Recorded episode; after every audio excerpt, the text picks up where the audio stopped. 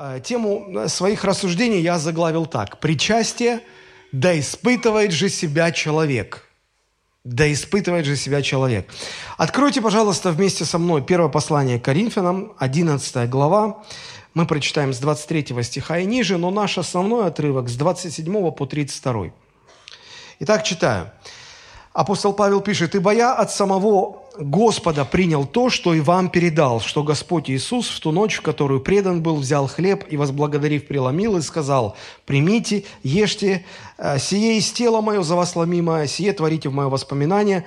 Также и чашу после вечери, и сказал, «Сия чаша есть новый завет в моей крови, все творите, когда только будете пить в мое воспоминание, ибо всякий раз, когда вы едите хлеб сей, пьете чашу сию, смерть Господню возвещаете, доколе Он придет». И вот теперь внимание, наш отрывок. «Посему, кто будет есть хлеб сей или пить чашу Господню недостойно, виновен будет против тела и крови Господней.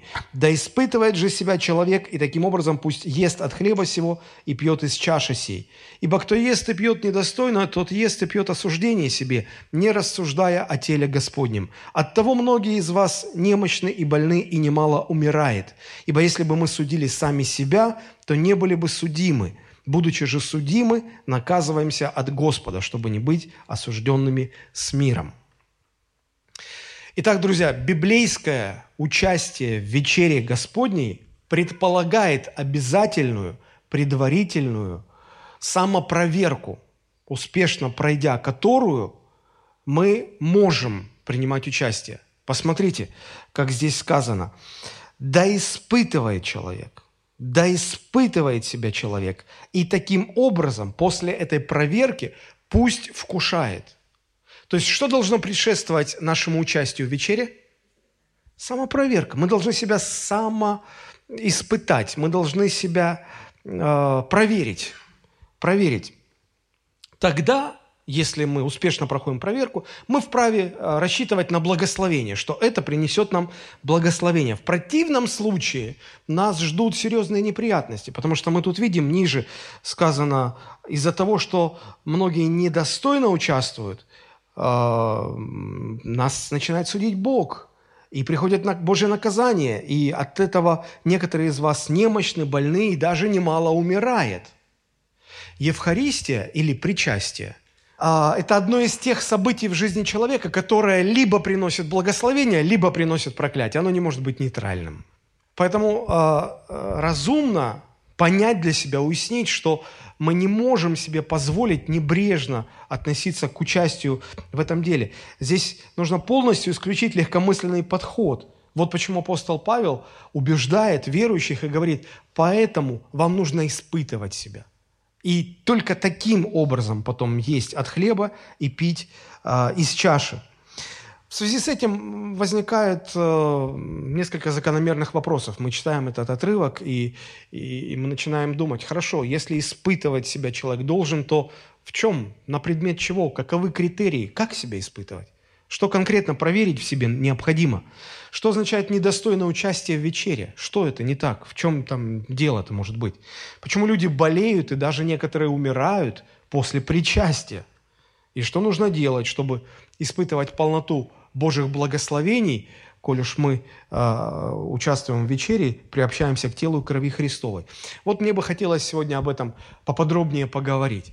Прежде всего, я хотел бы акцентировать наше внимание на на том, что вечеря Господня, она, церковь к ней относилась на протяжении всех веков своей истории чрезвычайно трепетно, как к чему-то очень-очень важному. Мы проводим вечерю, как и большинство э, евангельских, э, пятидесятнических, харизматических, протестантских церквей один раз в месяц. Вот, в первое воскресенье там, или в первую субботу месяца. И э, разные люди по-разному к этому относятся. Кто-то готовится, кто-то вообще не готовится. В этом мы отличаемся друг от друга. Но что нас объединяет, это то, что подавляющее большинство христиан убеждены, что это что-то очень важное, это что-то очень значимое. А, так вот, если мы э, обратимся к историческим источникам, и если бы мы задались целью изучить, как э, в первые века церковь относилась к вечере, то там было настолько строго, вот я вам сейчас приведу несколько примеров, что вы, наверное, ужаснетесь. Потому что в первые века, по неким, некоторым историческим данным, в первой церкви, если человек отказывался от участия в вечере без видимых на то причин, представьте, его без всяких разбирательств отлучали от церкви. А, вечеря проходила, как правило, в конце собрания. И если а, кто-то из членов церкви три раза подряд не был на вечере, его тоже отлучали от церкви. Сохранился источник – который по разным оценкам датируется третьим или четвертым веком а, по Рождеству Христову, он называется «Правила святых апостолов». Вы можете посмотреть в интернете. Это есть православная церковь а, на, практически на всех своих ресурсах имеет этот источник. Называется «Правила святых апостолов». Там девятая глава посвящена теме причастия. Я вам процитирую всего лишь одно предложение. Вдумайтесь в него. «Всех верных входящих в церковь и слушающих Писание, но не пребывающих на молитве и святом причастии до конца, как производящих бесчиние в церкви, подобает отлучать от церковного общения. То есть, когда служение уже заканчивалось и проводилась вечеря, и кто-то, нужно было срочно идти по своим делам, и вот он уходил. Вот всех, которые так вот уходили, не дождавшись, не проявив уважения – этому священнодействию. Их просто без суда и следствия отлучали от церкви. Вы можете себе представить? Если бы сегодня были такие правила, наверное, пастора такой церкви обвинили бы просто в деспотизме, в диктаторском отношении к людям. Ну, можно по-разному это оценивать, по-разному к этому относиться, но согласитесь, а, вот такие правила являются результатом чрезвычайно серьезного отношения к вечере, как к чему-то очень-очень важному. Правда же? Иначе бы так нет, ну, таких бы правил просто не было. А, итак, давайте мы посмотрим наш отрывок. 27 стих. Он начинается словами «Посему, кто будет есть хлеб сей или пить чашу Господню недостойно, виновен будет против тела и крови Господней».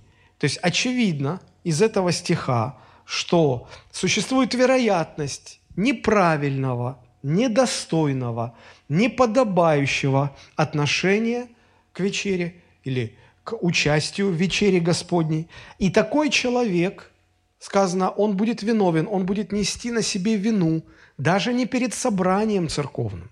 Он будет нести вину перед Богом, перед телом и кровью Христовой. Вот это серьезно. Это серьезно. Обратите внимание, здесь люди часто не понимают одной простой вещи. А, когда я проповедую на тему вечери, а, очень часто ко мне после проповеди обращаются люди с вопросами, и, и почти все почему-то у них складывается впечатление, что я проповедовал, и я говорил о том, что какой-то человек может быть недостоин участия в вечере. Обратите внимание, здесь об этом не говорится по факту мы все так недостойны. Мы все недостойны, мы все не дотягиваем, не соответствуем Божьим стандартам. Господь нас удостоил. Его заслугами мы э, приглашены к столу Господню. это нормально, что мы за этим столом. Это, это хорошо, что мы участвуем в вечере. Но вот теперь здесь мы, находясь за этим столом Господним, можем неподобающе себя вести – неправильно что-то делать, недостойно участвовать. То есть не сам человек недостоин, а его действия неподобающие, недостойные. И вот за это ответственность предусматривается. За это ответственность предусматривается. Посмотрите, 20 стих апостол Павел чуть-чуть выше говорит, «Вы собираетесь так, что это не, не значит вкушать вечерю Господню». То есть он говорит, слушайте, вы собираетесь, конечно, на вечерю, но вы ведете себя так, как не подобает тем людям, которые собрались на вечерю. Недостойно, если посмотреть это слово в греческом оригинале, оно означает несоответственно чему-то, неподобающе чему-то. А, я могу прийти сюда и стать за кафедру в неподобающей одежде. Если бы я пришел сюда в плавательных шортах, в сланцах и вообще с голым торсом, это было бы неподобающе, согласитесь. Это, это было бы недостойно, не, не соответственно месту, времени, событию. Вот, вот об этом идет речь. Вот об этом идет речь. а, возникает вопрос, а в чем же выражалось вот это недостойное, неподобающее участие? Ну, во-первых, оно выражалось в том, как вели себя христиане. Выше мы можем э, увидеть, как апостол Павел говорит, он говорит, вы когда собираетесь, то получается так, что богатые садятся с богатыми, и у богатых там богатое наполнение их стола. А бедные с бедными, вы же богатые, не, не даете бедным сесть рядом с вами – вы говорите, а, ты этот, а, ты вон сядь там у ног его. А ты, да, вот с перстнем, да, да, ты за наш стол. Вы отделяете себя не от мира, что надо бы делать христианам, отделять себя от мира, от мирских людей, от мирских обычаев. Но вы, вы отделяете себя друг от друга внутри церкви, отделяете себя друг от друга, устраиваете какие-то группировки, формируете какие-то кланы между собой. Вы вы разделяете таким образом тело Христова. Вот это неправильно. Неправильное отношение э, к, к друг другу в церкви. А во-вторых, в 29 стихе, смотрите, что мы видим. «Ибо кто ест и пьет недостойно, тот ест и пьет осуждение себе, не рассуждая о теле Господнем». Вторая вина, они, э, в чем недостойное участие заключалось? В том, что они участвовали, не рассуждая о теле Господнем. Согласитесь, э, как-то не вяжется, как-то непонятно, потому что если в нашем обыденном, современном понимании э, воспринять эту фразу, не рассуждая о теле Господнем, то как раз-таки о теле Господнем мы рассуждаем, просто аж рот не закрывается. Как вечером на кухне собираемся, так и начинаем рассуждать сначала о своей церкви, а, а кто там они, а знаешь, что там вот эти, а вот это вот, а пастор сказал, знаешь, что на это пастор сказал? А вот они на совете церкви, а вот они на совете церкви, представляешь, все вот эти вот пасторская команда, они собираются, и они вас всех люди обсуждают. Мама дорогая, конечно, а что же нам делать? Мы же поставлены Богом, чтобы блюсти стадо, чтобы рассматривать ситуации, сложные вопросы. Конечно. Не надо путать. Мы не сплетничаем, мы не собираемся кости мыть э, людям в церкви. Мы собираемся решать вопросы. Мы молимся за людей, мы рассматриваем вопросы, мы приглашаем людей на, на духовный совет, если какой-то сложный вопрос. А люди воспринимают по-своему. Потом мы начинаем рассуждать о других поместных церквях, а вот знаешь, в той церкви, а вот в этой церкви. А, и мы начинаем сравнивать. Ой, если только вот на работу завтра рано не вставать, не идти, мы бы до утра сидели бы и рассуждали о церкви. Что это значит? Достойное участие в вечере? Участвуем, не рассуждая. Рассуждаем как раз-таки. Надо бы почаще рот закрывать, чтобы поменьше так рассуждать. Вот чтобы понять, что имел в виду апостол Павел – Конечно, следует обратиться к э, древнегреческому языку, на котором, вернее, к оригиналу греческому, на котором был э, написан Новый Завет. Я не знаю древнегреческий язык. К сожалению, я бы очень хотел знать. Я не хотел бы показаться вам таким вот умником. Тут я а, ворочаю греческими словами, что-то тут из себя представляю. Нет, а, я, я понимаю, что любой перевод, он, он всегда будет несовершенным. И если мы хотим докопаться до истины, нам надо обращаться к первоисточнику. И я читаю людей, специалистов, которые хорошо разбираются в этих вопросах, а, чье мнение считается авторитетным в церкви. И я сравниваю их комментарии, их мнения, их варианты для того, чтобы понять, увидеть, докопаться до сути, чтобы, во-первых, себе это объяснить, и потом для, для того, чтобы проповедовать это в церкви. Так вот, а, если посмотреть, какое слово там используется – для начала давайте возьмем современный перевод. Прочитаем этот 29 стих в современном переводе. Это то, что доступно в ваших смартфонах, это то, что доступно сегодня и в, в форме бумажных книг. Так вот, современный перевод 29 стиха звучит так. «Потому что тот, кто ест и пьет, не признавая тело, ест и пьет свой приговор». То есть тут не про рассуждение о теле – а давайте сразу договоримся, что тело Господне – это церковь, правда же? Речь идет о церкви. Так вот, кто ест и пьет, не признавая церкви, не признавая церкви. А что это значит? В оригинале вот эта фраза «не признавая» – это два греческих слова «ми» диакринон. ми означает отрицательную частицу «не», диакринон это слово имеет несколько значений. Вот я вам прочитаю, просто процитирую э, список значений этого слова. Это слово описывает проницательность, способность выносить суждения, быть правдивым. Это слово «диакрино» также означает ценить, быть благодарным.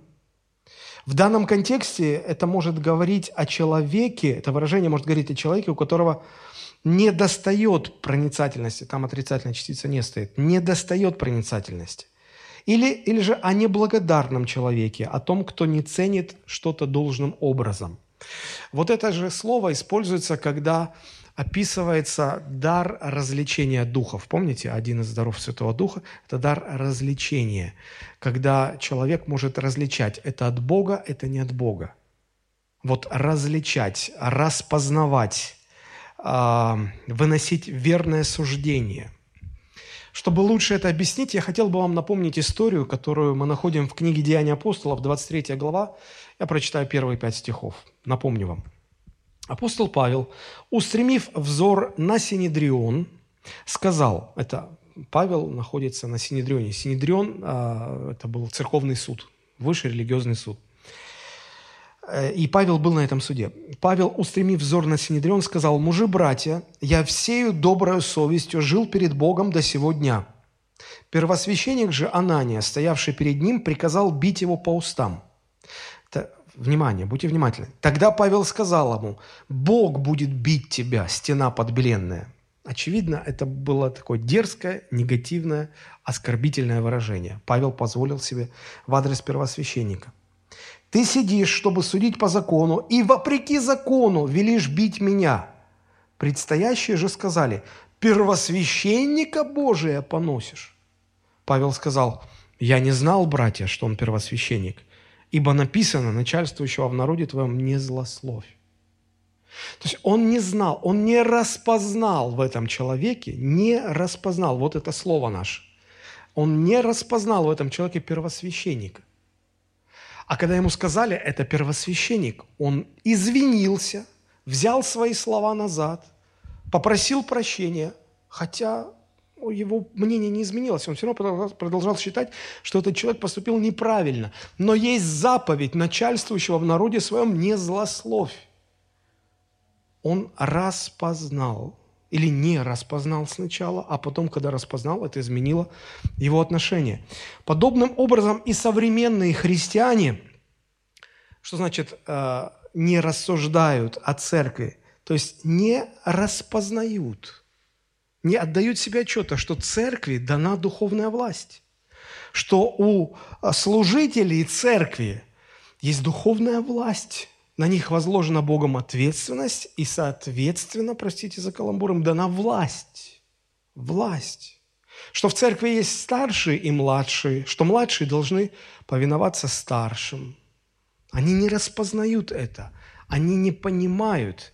И в результате они позволяют себя фривольно относиться к церкви в целом, к пастору как а, к Божьему а, ставленнику в церкви, в частности, к наставникам домашних групп, к служителям, к церковной дисциплине. Говорят, да что вы, это отлучайте меня сколько хотите, делайте, что хотите. Меня это никак не касается. То есть человек вообще ничего не, распоз... не различает, не понимает, ну, не, не оценивает никак. Фривольно относиться к церковным установлениям, одним из которых является вечеря. Когда люди могут говорить, и предъявлять претензию, а почему мне не преподали вечерю? Мы говорим, ну вы еще не являетесь членом церкви. Ой, да ладно, я хочу. Подождите, что значит я хочу? Так нельзя, не положено. Или вы на э, дисциплинарном взыскании. Да ладно, что вам это? Нет, не ладно, есть порядок. Ой, да я пойду в другую церковь. Понимаете, что значит не рассуждайте ли Господнем? не признавая Божьего порядка, не признавая над собой никаких авторитетов, никакой власти, отвергая церковную дисциплину, отвергая вообще все подряд. Что хочу, то ворочу. И вот апостол Павел говорит, Потому тот, кто ест и пьет, не признавая церковь, не ценя то, что он находится в церкви, что Господь поместил его в собрание святых, что это не какая-то шарашкина контора, это церковь Иисуса Христа, это церковь Божья. Люди не признают это. Вот так, про таких Павел говорит, тот ест и пьет свой приговор. Ест и пьет свой приговор.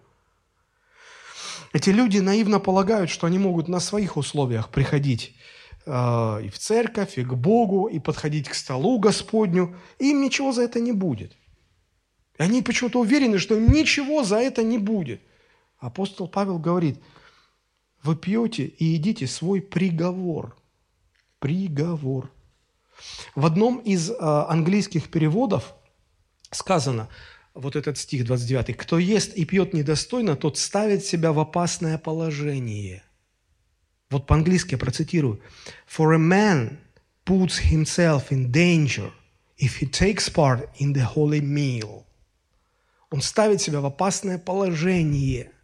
Он подвергает себя серьезной опасности. Вот почему участие в вечере – чрезвычайно важное действие, и почему э, библейское участие в вечере – обязательно подразумевает предварительную проверку самого себя, не ближнего, самого себя. В каком я состоянии? Что, может быть, что-то не так, может быть, что-то нужно исправить. Потому да испытывает же себя человек, и только потом ест и пьет. В чем заключается суть самопроверки? Несколько слов об этом. Ну, наверное, первым делом надо э, сказать, что речь идет именно о самопроверке, о самоиспытании, но ни в коем случае не о самокопании. Слышите меня? Есть разница между самоиспытанием и самокопанием. И разница прежде всего в результате, к чему это приводит. Самоиспытание – ты подверг себя проверки в свете Евангелия ты увидел, ага, я здесь не прав, я здесь не прав, я здесь не прав. Я иду ко Христу, говорю, Господь виновен, прости, Господь милует, я получаю прощение, радость, и с радостным и, и сердцем, и миром внутри я подхожу к вечере Господней. А когда человек занимается самокопанием, он сфокусирован не на Христе, он сфокусирован на себе – он погружает себя в саможалость, самосожаление. Он других делает виноватыми и, и считает, что вот этот виноват в том, что я нищий, этот виноват в том, что я больной, этот виноват в том, что у меня жены нету. И, и, и, и вместо того, чтобы э, обратиться ко Христу, он, он не идет ко Христу. Он даже, может быть, на служение, где будет вечеря, не придет даже, просто не придет. Он, он э, считает, что все виноваты, а он бедный, несчастный, его нужно пожалеть, и он себя жалеет, жалеет, жалеет. По факту это э, банальная гордость. Хотя людям таким кажется, что нет, это у них э, высоко развито чувство самоанализа, которое помогает им стать лучше. Это гордость, просто гордость. В связи с этим мне вспоминается такая история – рассказывают, я не знаю, это было очень давно, и правда это или это придумали, но рассказывают, что однажды, когда Диоген оказался в гостях у Платона, в его доме, он зашел туда, и он обнаружил, ой, дорогие пышные ковры, богатые, пышные, дорогие ковры. И знаете, что он начал делать?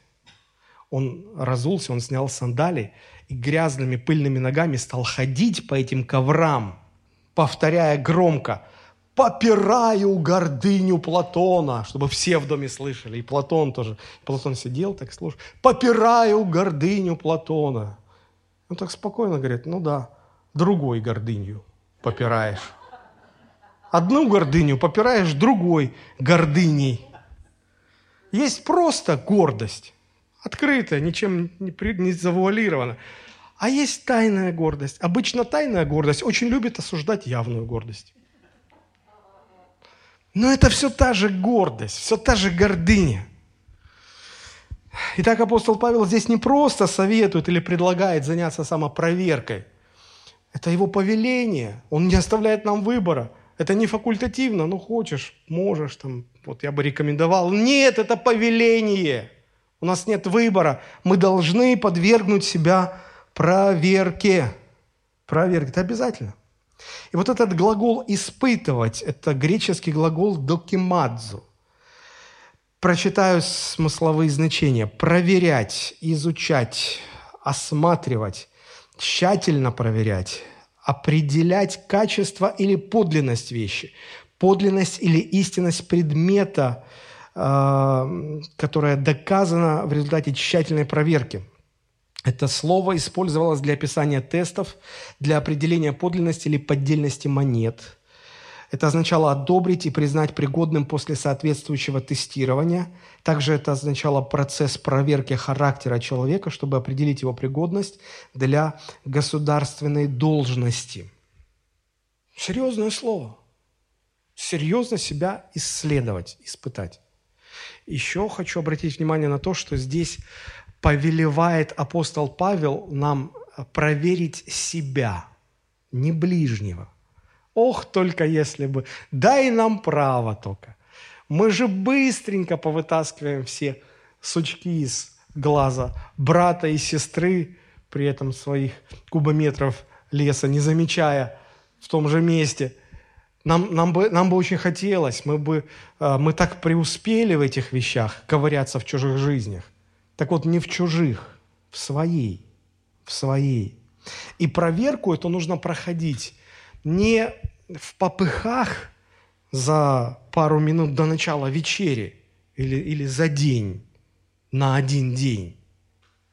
Я вспоминаю историю пастора, он рассказывал, у него в церкви немалое количество пожилых людей, те, которые, ну, тем более в связи с карантином прошлого года, не, не, не могут уже приходить на собрания, и он лично сам, как пастор, иногда с э, диаконами, он приходил на дом к этим пожилым сестрам, чтобы преподать вечерю.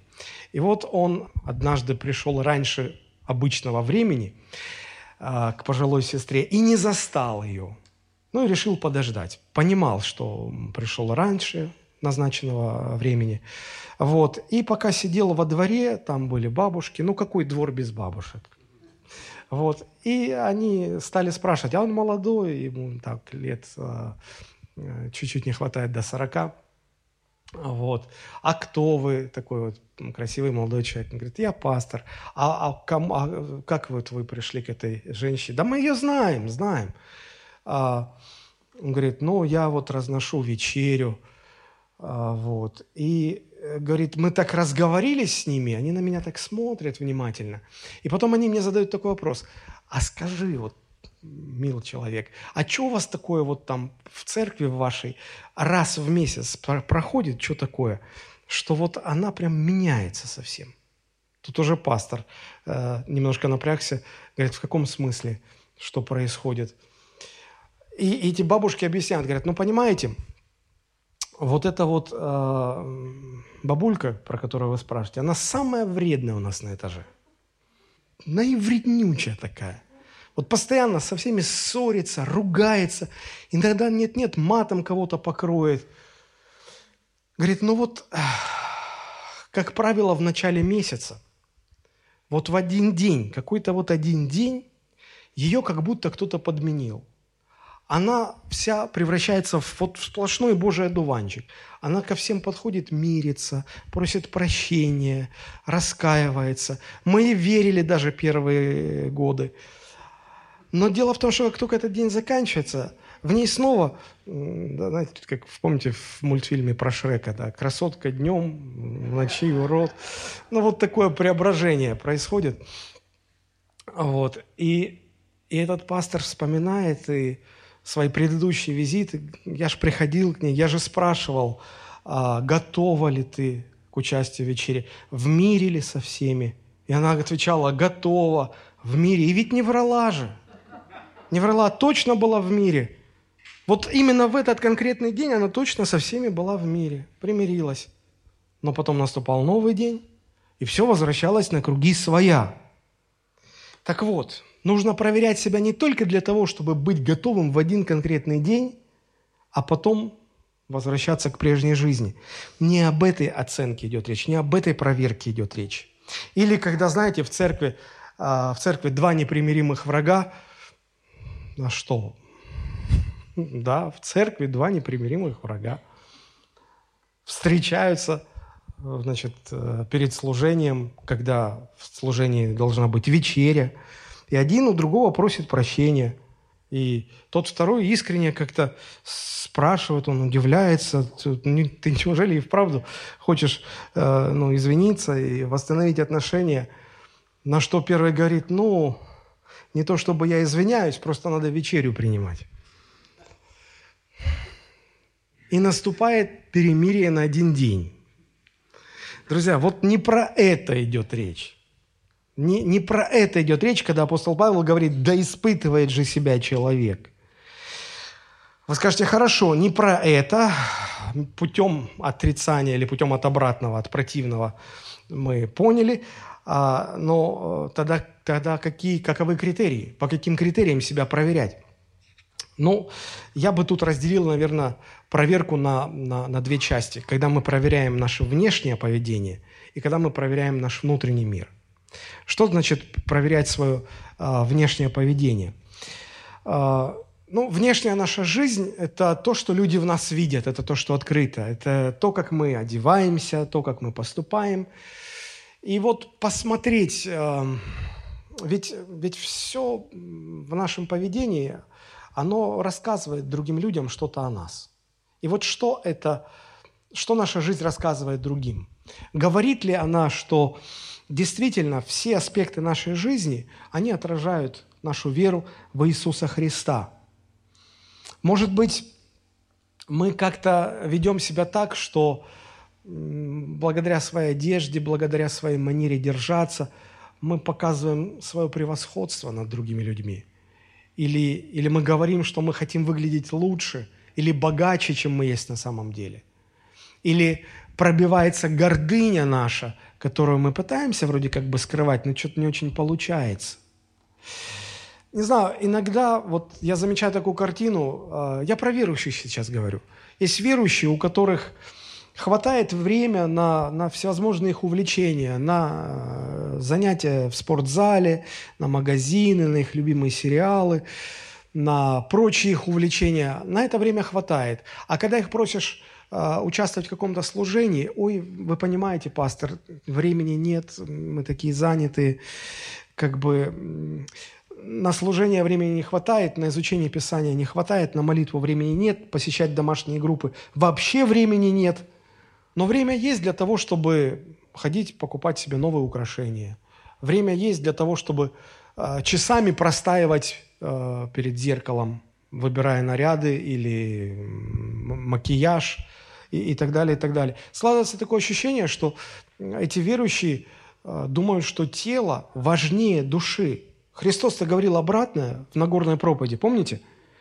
Он говорил, это 6 глава Евангелия от Матфея, я говорю вам, не заботьтесь для души вашей, что вам есть и что пить, не для тела вашего, во что одеться. Душа не больше ли пищи, и тело не больше ли одежды?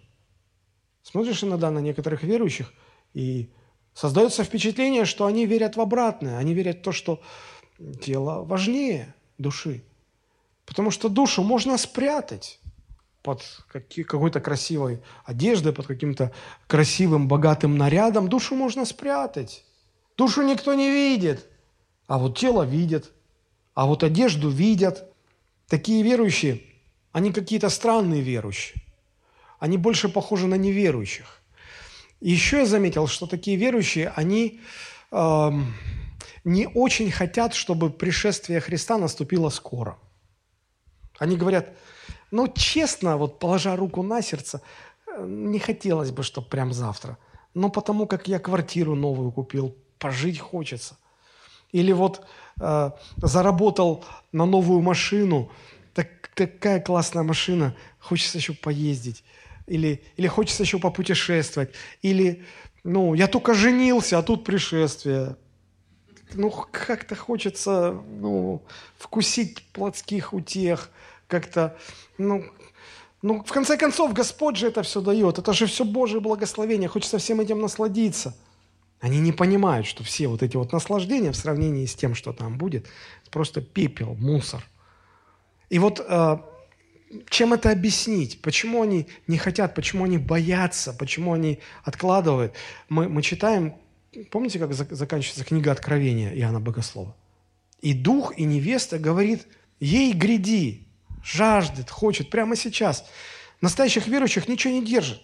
Чем раньше Христос придет, тем, тем лучше. Вот знаете, как проверить себя, настоящий верующий или нет?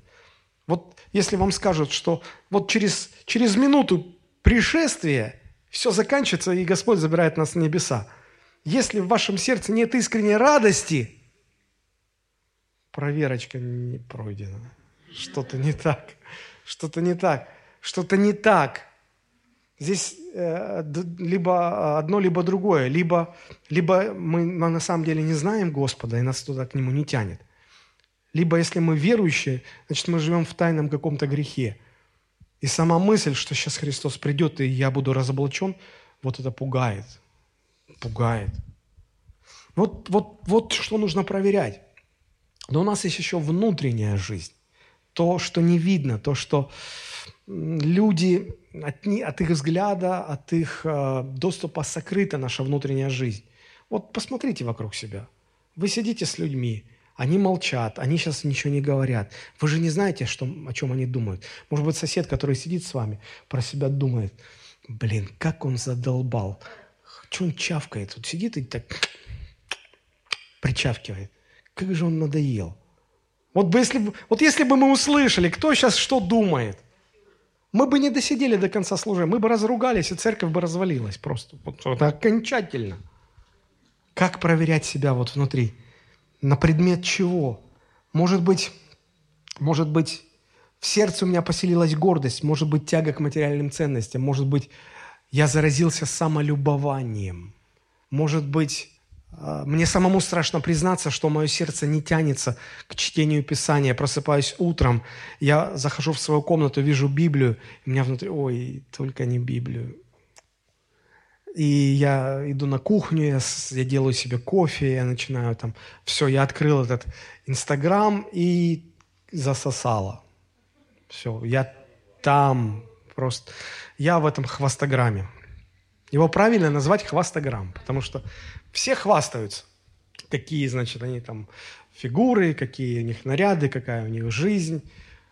Как будто кого-то это беспокоит. На самом деле никого, кроме вас никого. Вот. Так вот, а, задавать себе вопросы, болит ли мое сердце за, за, за спасением моих родственников или э, сослуживцев на работе, или друзей, переживаю, или я уже давно успокоился, мне расстреливать не надо. Вот я предлагаю, раз уж о конкретике заходит речь, я предлагаю три конкретных критерия, что проверить в, внутри себя – но, во-первых, проверьте вот, вот это, растет ли в вас осознание величия и святости Бога. Потому что ведь для нас, для христиан, Бог – это не какая-то трансцендентная личность, которая все сотворила, но которую мы в принципе не можем понять, какой он там, кто его знает. Есть какой-то там вселенский разум, и вот он там, мы здесь, и мы никак не пересекаемся.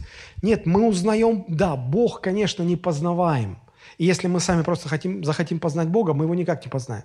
Но все дело в том, что Бог нам открылся в Слове, в Священном Писании. И чем больше мы читаем, тем больше мы познаем Бога. Так вот, чем больше мы читаем, чем больше мы познаем, тем больше мы возрастаем в осознании Божьего величия Его святости. Или же наоборот у нас притупляется это осознание. Вот в чем дело. Чем больше мы осознаем величие и святость Бога, тем меньше мы сконцентрированы на самом себе. Вот вдумайтесь, я еще раз повторю. Чем больше мы сознаем величие Бога, святость Бога, тем меньше фокусируемся на себе, тем меньше концентрируемся на себе, тем сложнее нас обижать, тем труднее нас обидеть. Напомню вам такую историю. Помните, когда Христос удалился в пределы Тирские и Сидонские, это северо-запад, э, северо-восток, простите, э, от Израиля, это даже было за территорией Израиля, там, э, я не знаю, зачем они туда пошли, но э, евангелист рассказывает, что за Христом и учениками увязалась одна женщина, Сира Финикиянка, такая смесь. Она и сирийка, и финикиянка, что-то такое, эм, гибрид какой-то, сиро-финикиян. Ну, ну, ни разу не еврейка, вообще никакого отношения к Божьему народу не имеющая. Вот, и, э, значит, идет и кричит там, «Иисус, сын Давидов, помилуй меня». Казалось бы, он даже не ее Бог. И э, где эти сирияне, где, где иудеи, все разное, религия разная, взгляды разные. А она идет и кричит, э, помилуй. Ученики уже выяснили, э, она хочет, у нее дочь болеет, болеет там или беснуется. Ну, короче, она помрет, если сейчас вот что-то не сделать. И уже ученики а Иисус молчит, не отвечает. И уже ученики подходят к учителю и говорят, слушай, ну давай ей поможем, ты же всем помогаешь. Ну уже, ну, уже в ушах звон стоит, ну надоело, орет как сумасшедший. И женщина вот подходит и падает в ноги и, и, и говорит, дочь моя жестоко беснуется, помилуй меня. И смотрите, что, помните, что Христос ответил? Он сказал, нехорошо отнять хлеб у детей и бросить псам. И он поясняет, я послан только к овцам дома Израилева. То есть он говорит, я только к евреям пришел, я только им служу. Вам не служу. Поэтому он говорит, он называет исцеление хлебом. Он говорит, нехорошо забрать этот хлеб у детей, кому он предназначен. И вам, псам, а, а пес, а, собаки считались нечистыми животными у всех жителей Востока. То есть он фактически ее назвал псиной. Ну вот представьте, повернитесь к своему соседу и представьте, вот он, он, он вам говорит, сосед, а ну подвинься, псина. Обидно, обидно было бы. Но, но, но здесь нет даже десятой доли того оскорбления, какое услышала та женщина, потому что для нас песик не является нечистым желанием, э, животным. Ну, ну, собака. Да, мы говорим, ой, псинка какая хорошая, милашка какая, мы собак держим там у себя дома. Для нас это милые животные, а там это было нечистое животное. Вот кто-то пауков боится, да? Он даже в руку не возьмет. И вот такое отношение было к, к псам. И вот Христос называет эту женщину псиной. Тебе не положено, уйди, свали, отойди вообще. Обидно? Обидно. Но чудо какое-то, эта женщина не обижается. Она вообще не обижается. Знаете почему? Потому что она вообще не была на себе зациклена. У нее в голове было только одно. Вот этот человек может помочь моей дочери. Вот есть моя дочь умирающая, и вот есть тот, кто может помочь. Все, больше ничего. И она говорит, хорошо, пусть я псина, пусть я собака нечистая. Но и собаки, когда господа едят хлеб, со стола падают крошки, собаки под стол заходят, им тоже что-то перепадет. Как собаки, как псине мне, дай что-нибудь. Ради дочери, ради ребенка моего смилуйся. Пока в центре вашей жизни Христос, пока в центре вашей жизни вера во Христа и, и любовь к ближнему, вас невозможно обидеть. Невозможно. Оскорблять как угодно, но вы никогда не обидитесь. Знаете, когда мы начинаем обижаться?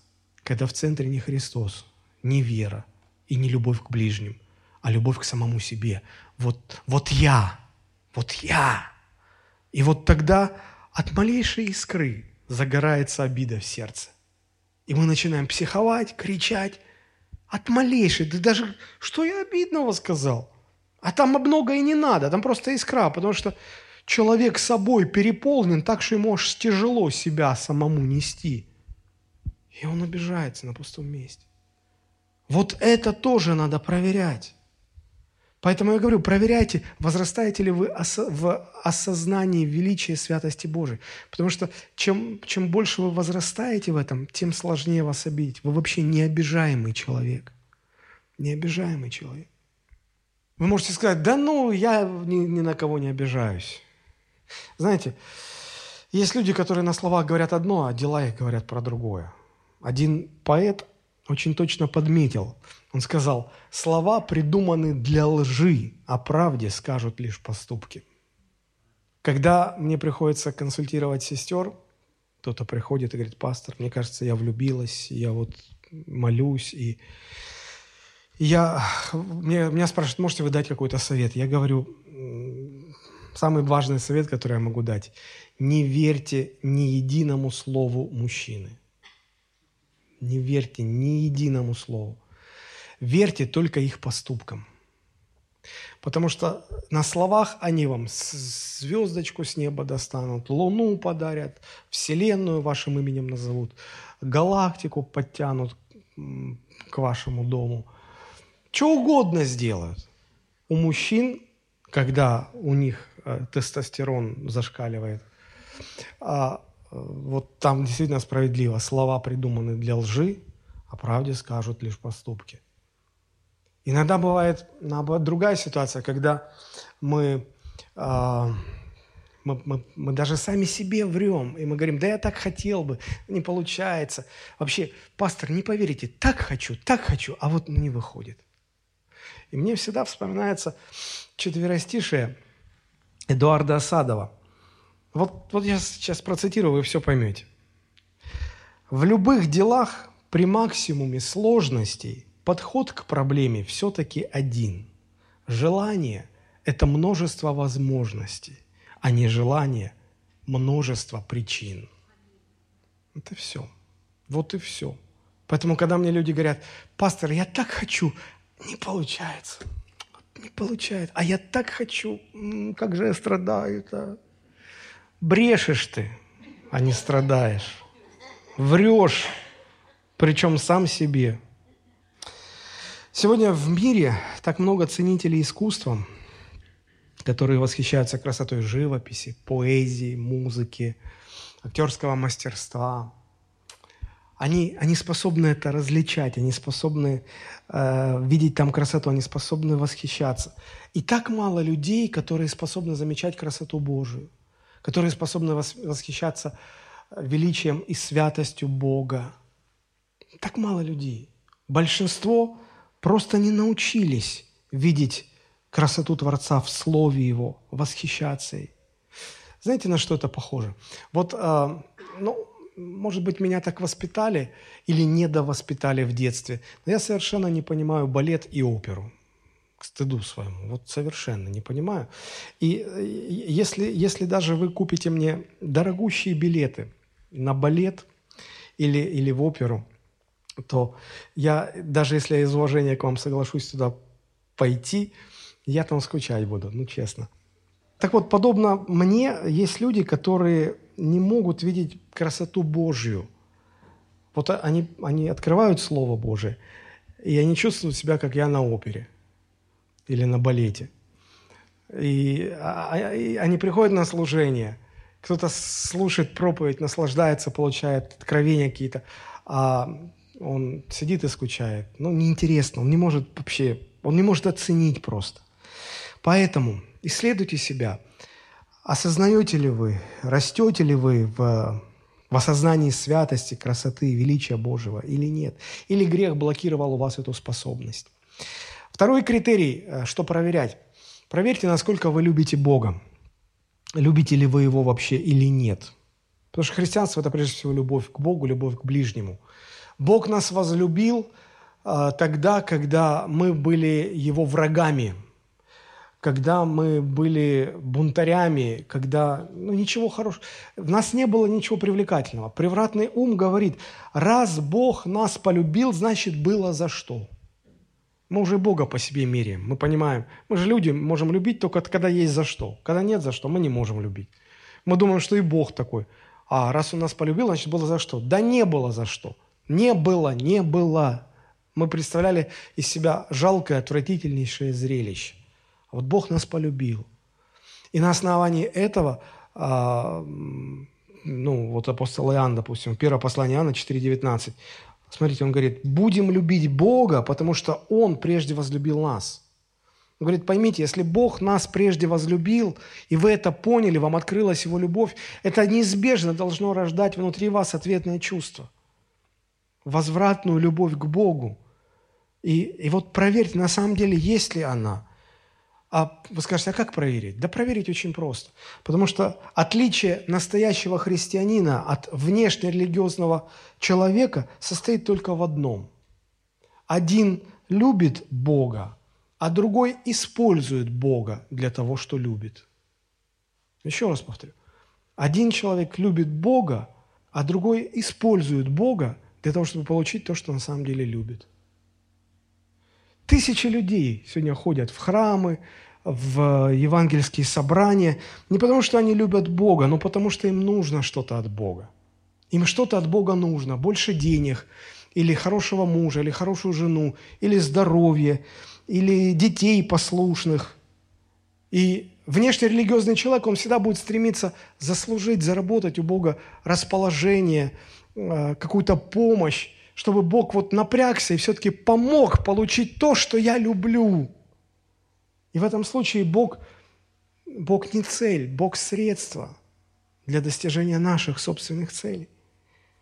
Поэтому задайте себе вопрос, любите ли вы Бога, или вы просто терпите Бога ради того, чтобы Он помог вам получить то, что вы любите на самом деле. Вот вопрос. Послушны вы Богу из-за страха наказания или просто потому, что вам больно оскорбить любимую личность? Или из-за того, что вы боитесь, о, Бог накажет? Это простые вопросы, но их надо задавать себе при самопроверке. Никто не может угодить Богу своими делами, своим поведением. Мы все не дотягиваем, страшно не дотягиваем до Божьих стандартов. Никакими поступками, никакими делами, ничем мы не можем Богу угодить. Есть только одно, чем мы можем угодить Богу. Церковь, кто знает, чем мы можем угодить Богу? Верой. Написано, а без веры Богу угодить невозможно. Есть только один способ угодить Богу – вера. Помните, как Авраам угодил Богу? Что, своими поступками, делами? Да он такое творил. Там Сара первая должна была его убить за то, что он ее подставлял сколько раз. Вот. Нет, поверил Авраам Богу, и это вменил Бог ему в праведность. То есть Богу можно угодить только нашей верой. А что значит? Что сказать, Бог, вот смотри, я христианин веры евангельской. Я своей верой угождаю тебе. Не, не про это речь. Я вам так объясню. Я никогда не забуду, а, как а, когда, мы, когда мои э, дочери были маленькие, как я уговаривал свою маленькую дочь позволить мне помочь ей вытащить занозу из пальца. Я видел, как ей больно, как она мучается, плачет, вся красная. Я говорю, давай я иголочкой. Вот сейчас, она как увидела иголку и подумала, что я иголка сейчас буду в палец. И под ноготь, наверное, за, за, забивать иголку. И она в таком страхе убегает. Я говорю, да не бойся, ну доверься мне. И рев там несколько часов э, заняло для того, чтобы я ее как-то уговорил. И вот она мне доверилась. Представьте, после нескольких час, часов вот таких вот, такой вот изнуряющий, не пойми чего, не знаю, как это назвать, вот ребенок, может, потому что уже устал. Ладно, папа, губка дрожит так, дрожит, ручка дрожит, папа. Я говорю, отвернись, чтобы. Нет, я буду смотреть, ты же можешь... Я, я говорю, да я же тебе не отрежу его, не уколю, я тебе больно не сделаю, я же твой папа. Не бойся, дави, отвернись, чтобы тебе просто не было страшно. Не, а, а. И, и вот я взял так вот, я говорю, вот сейчас будет чуть-чуть больно, потерпи, чуть-чуть. Я раз так поднял и, и ушло. И вот первый раз ребенок мой как-то получил такой опыт, понимание, что Слушай, оказывается, папа не врет. Оказывается, можно довериться ему. Я это в глазах прочитал, и мне так хорошо стало. Когда твой ребенок тебе поверил, доверился, доверился. И от того, что доверился, ему стало хорошо, а тебе, отцу, еще лучше. С тех пор дети выросли. И у нас иногда случаются какие-то разногласия. И иногда в этих разногласиях у меня создается четкое такое ощущение, что дети э, мои во мне, в моей жене, ну, в их маме, в маме, в папе, они видят своих врагов. Как будто мы хотим им зла, желаем чего-то, они не соглашаются. И нам так больно. И я говорю, что да мы же родители ваши, мы же на вашей стороне, мы за вас жизнь отдадим. Нам от вас ничего не надо. Просто ну, доверьтесь нам. И вот мне кажется, что-то подобное ожидает Бог от человека. Просто довериться. Ему не нужно ничего наше, никакие поступки, подвиги. Он смеется.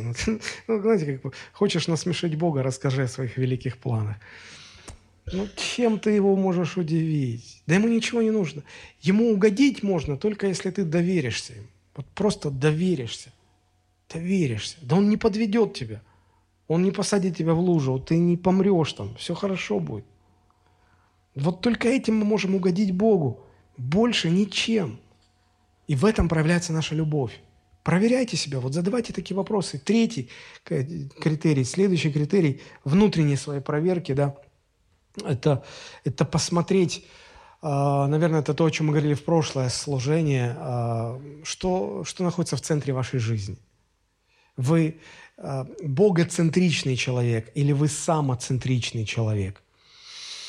Но, знаете, здесь все очень просто. Если в целом говорить про, хри- про христианство, зайдите в любой христианский книжный магазин и посмотрите на книги, которые на полках. Почитайте названия этих книг.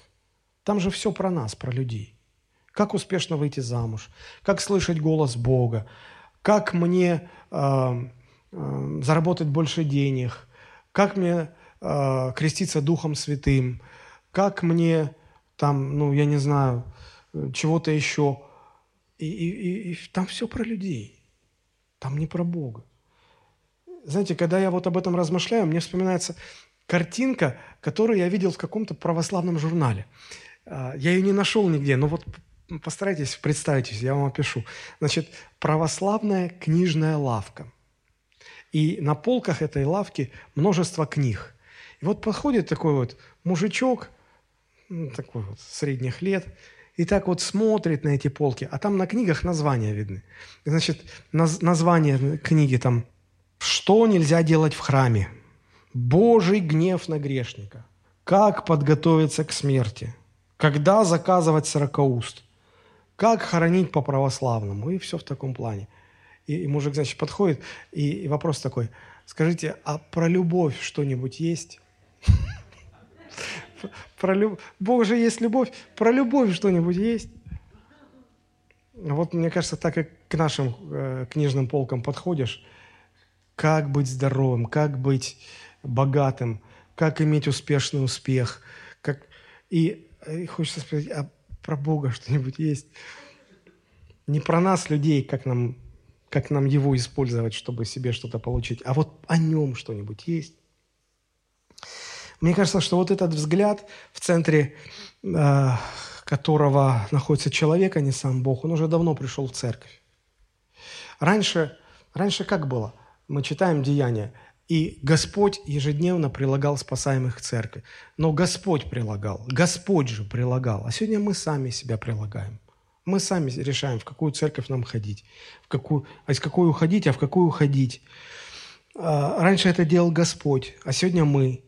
Кого слушать, кого не слушать. А, раньше христианин видел смысл пребывания в церкви только в одном. А, как бы всем своим послужить Богу. Сегодня христианин видит смысл своего пребывания в церкви, как реализовать свой потенциал. Где лучше я смог бы э, самореализоваться, максимально показать себя. Я заметил, как музыканты, которые, которых Бог привел в маленькие церкви, я говорю то, что я видел, я не придумываю ничего. Вот он был в церкви, он профессиональный гитарист, хорошо играл в церкви, где было 30-40 человек – но у них была хорошая музыкальная команда, но очень маленькая сцена и всего лишь 30 людей в аудитории. И я потом смотрю, он перешел в другую церковь, где 500 человек, и где большая сцена, и где он на этой сцене в каждой видеозаписи теперь, вот в Ютубе стоит, вот он, вот он звездит, да, я нашел свою церковь. Сегодня люди присоединяются не к той церкви, где звучат сильные, важные проповеди, а где есть полезные знакомства для развития своего бизнеса где можно к людям подойти, попросить в долг, и они дадут. И поэтому в эту церковь надо ходить. Я вспоминаю, один мужчина э, рассказывал мне, говорит, знаете, пастор, когда я пришел в церковь, самое первое, что меня поразило, я говорю, что? Я все время ждал, несколько месяцев, когда ходил в церковь, все время ждал, что мне задают вопрос, а кто ты, где ты работаешь, ну и типа, что с тебя можно поиметь? Помните, как у, у Райкина, Аркадия Райкина? Это зав магазин, с ним надо дружить. Это зав склад, с ним тоже надо дружить. Это важный человек в обкоме, в райкоме, с ним надо дружить. Это церковь, где э, состоятельные люди, э, надо в нее ходить. И вот он говорит, не то что несколько месяцев, за все мое пребывание в церкви, говорит, ко мне никто не подошел и не спросил, кто я, где работаю и, и что с меня можно взять. Говорит, меня это так тронуло, потому что я не знаю, как где, но я, я был свидетелем, я рассказываю то, что я сам видел, когда приходит в церковь какой-то новый человек и узнают, что о, э, ну, этот человек там владелец автосалона, и к нему очередь выстраивается. А можно со скидкой купить у вас машину? Ну, надо же братьям помогать во Христе. Можно, вы, там, вы же там это, скидочку там. Или риэлтор приходит. Ой, мы собирались купить квартиру. Вот, ну, а может не за 6 миллионов, а за 3 миллиона. Вы же верующие. И так противно становится. Разве это церковь? Что, что здесь вообще? Где здесь Бог вообще? Здесь про Бога есть что-нибудь вообще? Или это у нас клуб по интересам, как как кого лучше нагреть. Ну что это такое? Церкви стали самоцентричными, человекоцентричными. Пасторы изо всех сил стараются угождать людям, а не Богу. Не будешь угождать людям, люди разбегутся. Не будешь угождать людям, они не будут приносить свои десятины. Да, современные христиане десятины считают своими, своими – Галатам 1.10 апостол Павел пишет, «У людей ли я ныне ищу благоволения или у Бога? Людям ли угождать стараюсь? Если бы я и поныне угождал людям, то не был бы рабом Христовым». Оказывается, это вещи взаимоисключающие. Будешь угождать людям, становишься врагом Богу, уже не можешь быть рабом Христом. Начинаешь угождать Христу, люди начинают тобой недовольными быть, уходят из церкви, говорят всякие гадости. А мы-то думали, ты пастор такой-то, а ты оказался секой-то. И пасторы сегодня между Христом и людьми, как между молотом и наковальней. Что делать, как быть? Вот что в себе нужно проверять. Кто в центре моей жизни? Люди или Бог? Итак, вот что мы проверяем. О чем говорит наша внешняя жизнь, наши поступки?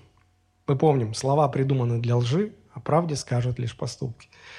Следующее – Возрастаем ли мы в осознании Божьего величия, Божьей святости?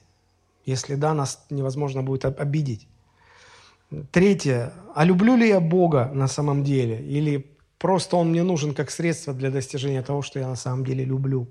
И кто в моей жизни в центре? Христос или я сам? Хотя бы по этим критериям. Хотя бы по, по этим критериям. Да испытывает же себя человек, и потом пусть ест и пьет от хлеба и из чаши. Вопрос, а что если мы э, не будем сами себя так проверять, не будем себя сами судить так? Что будет? А вот написано 28, 31, 32 стихи. Будет вот что. «Да испытывает же себя человек, и таким образом пусть ест от хлеба сего и пьет из чаши сей. Ибо если бы мы судили сами себя, то есть если бы мы подвергали себя такой проверке, самопроверке, то не были бы судимы Богом. Будучи же судимы Богом, если, то есть либо ты сам себя судишь, либо Бог тебя будет судить. Будучи же судимы Богом, наказываемся от Него, от Бога, от Господа, чтобы не быть осужденными с миром. Вот это слово «судить», если бы мы судили себя, это то же слово, что и в 29 стихе «не рассуждая о теле Господнем». Это, это способность различить в себя – в себе, себя отделить. Вот это я, вот это грех. Вот это Божье, а вот это мирское. И оставить греховно, оставить мирское в стороне и в себе оставить только Божье. Вот судить тебя, себя, проверять себя так.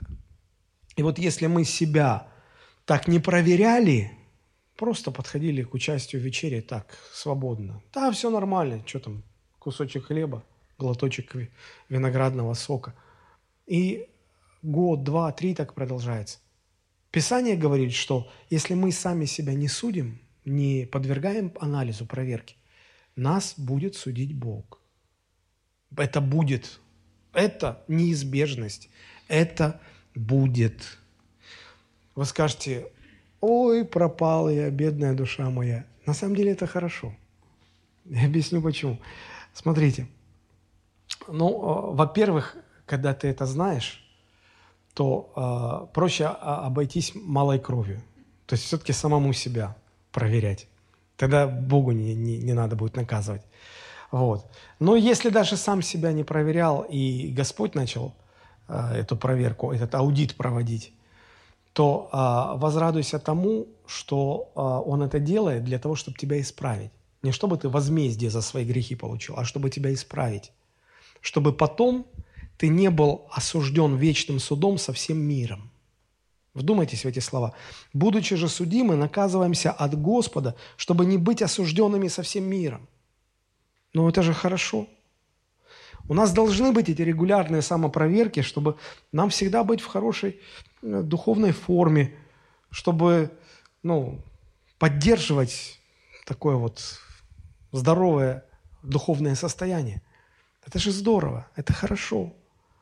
Но когда перестаешь себя вот так вот периодически проверять, то запускаешь себя. Знаете, можно себе физическую форму свою запустить, здоровье можно свое запустить. Знаете, сколько сегодня верующих людей, которые а, почему-то они поверили, что Господь их целитель и перестали вообще ходить к врачам. Вот перестали а, на профилактические осмотры ходить, следить за здоровьем – и потом, ой, что-то болит, ой, что-то болит. Пришли к врачу, уже деваться просто некуда. Врач говорит, а у вас рак последней степени. А, а, го, Господи, а что, та, а, а, а, а как, а почему? Когда ты был последний раз у врача? 20 лет назад. И кто виноват? Зачем себя запускать?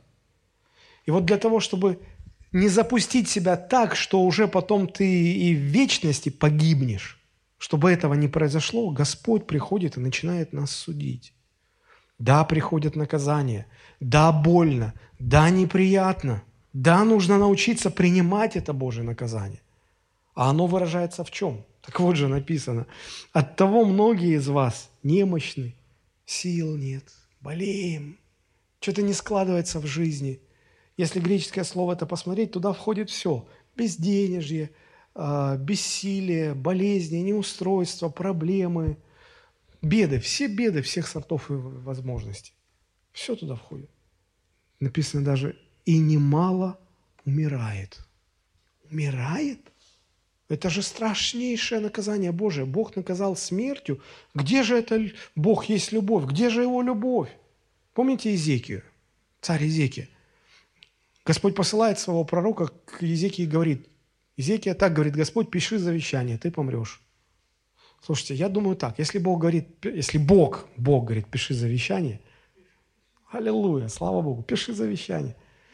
А Езекия же, знаете, как ребенок написано, а, а мужику 42 года было, между прочим, отвернулся лицом к стене и заплакал. И горько заплакал горько заплакал.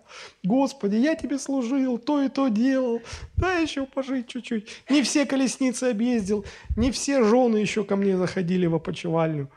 Ну, как бы, Господи.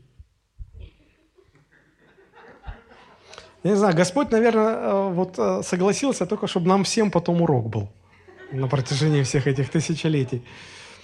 И, а, значит, написано, пророк Исаия еще не успел выйти из дворца, как Господь к нему обращается, говорит, иди обратно, скажи, что 15 лет ему добавим. Пришел и говорит, так, говорит, Господь, 15 лет тебе, э, значит, еще жизни добавляется. Через 15 лет пиши завещание. Как он обрадовался, все там, исцеление, праздник. Ну и что мы по факту потом видим? Он за эти 15 лет так нагрешил, что я даже не знаю, по, по тексту библейскому непонятно, он вообще для вечности потерян, или нет, или как-то.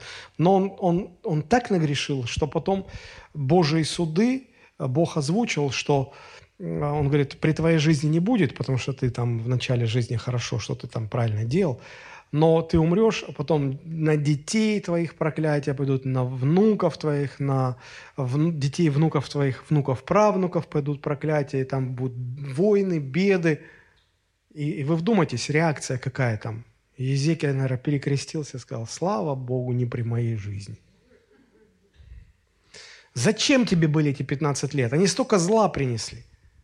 Но уже бы умер и почил бы как герой веры. И в вечности был. Ну, ну то есть вот какой смысл пожить еще 10 лет, помучиться с простатитами всякими, с, я не знаю, раками, шмаками, лысинами, импотенцией, бессилием всяким.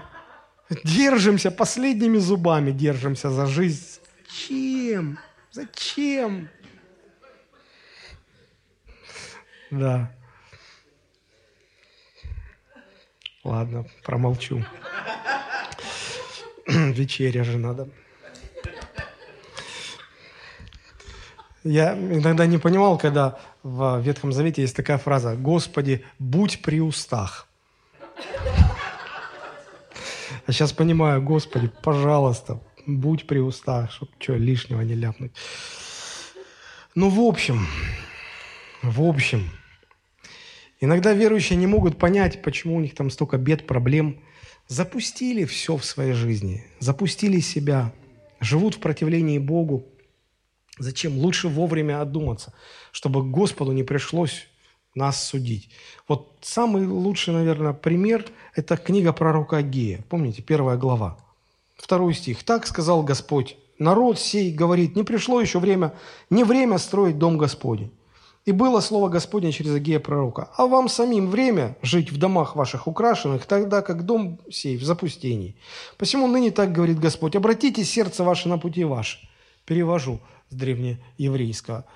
Ну, посмотрите на то, как вы живете. Посмотрите. И вот шестой стих. Вы сеете много, а собираете мало. Едите, но не, не насыщаетесь. Пьете, не напиваетесь. Одеваетесь и не согреваетесь. Зарабатывающий плату зарабатывает для дырявого кошелька. И опять эта фраза. Обратите сердце ваше на пути ваши. Ну сколько уже вам вот объяснять? Ну посмотрите, ну, ну посмотрите. Вы ожидаете многого, а выходит мало. И даже то, что принесете домой, то я развею. За что? Говорит Господь, за дом мой, который в запустении, тогда как вы каждый бежите к своему дому. Посему-то и небо заключилось и не дает вам росы, и земля не дает своих произведений. Я призвал засуху на землю, на горы, на хлеб, на виноградный сок, на элит, на все, что производит земля, и на человека, и на скот, на всякий ручной труд. На... Бог говорит, ну посмотрите, ну что, ничего не понимаете, да? Не доходит, не понимаете. От того из вас немощные, больные, немало умирает. Вы скажете, ну а зачем такие наказания? А по-другому не доходит. Вы же не, не по, пока вот носом не ткнешь, человек не, не понимает. Не понимает. Не обращает внимания. Кажется, ну как вот, разве это Бог любовь, когда вот Он так наказывает? Да этого блага. Этого блага. Царь Давид говорит, благо мне, что я страдал. Теперь я все понимаю. Теперь жизнь моя поправлена. Я прежде моего страдания заблуждался, а теперь я прославляю Господа. Когда мы покоряемся Богу, Он умножает наше малое, и нам всего хватает. А когда мы противимся Богу, Он развеет по ветру наше большое так, что нам ничего не будет хватать. Ни на что не будет хватать. Это касается времени, денег, здоровья, и всего. Покоряешься Богу, тогда при малом везде успеваешь. Противишься Богу, тогда и при больших богатствах ничего не клеится, не складывается. Бог так воспитывает, Бог обращает внимание, поэтому апостол Павел говорит, если мы не судим сами себя, тогда Бог начинает нас судить. И будучи судимы Богом, мы наказываемся от Господа. Но это не, не возмездие за наши ошибки и грехи. Это дисциплинарная корректировка, чтобы нам не оказаться со всеми, с этим миром, когда, когда всех Бог возьмет на, на вечный суд. В этом радость должна быть для нас. Я уже подхожу к концу. Вот эта фраза в 32 стихе. «Будучи же судимы, наказываемся от Господа, чтобы не быть осужденными с миром». Этот мир ждет последний Божий суд – где оправданных на этом суде не будет ни одного. Все пойдут в место вечного наказания и погибели. И будет другое событие в будущем – брачный пир Агнца. Иисуса Христа, жениха и невесты Его церкви. И вот для того, чтобы нам не запустить себя настолько, что уже потерять все и вся, и оказаться в одной компании с этим миром, и, и попасть на этот вечный суд, где никого не оправдают, Господь нас судит, наказывает, очищает. Больно, согласен, неприятно, страдаем, да. Но потом, когда мы понимаем, это все для того, чтобы не быть осужденными с этим миром. А лучше не запускать себя до того, чтобы Господь нами занимался. Аминь. Правда же? Поэтому Павел говорит, да испытывает же себя человек, и таким образом пусть ест от хлеба и пьет из чаши. И вот когда мы участвуем в вечере, подумайте над этим. Давайте мы сейчас помолимся, поднимемся, станем перед Богом, помолимся.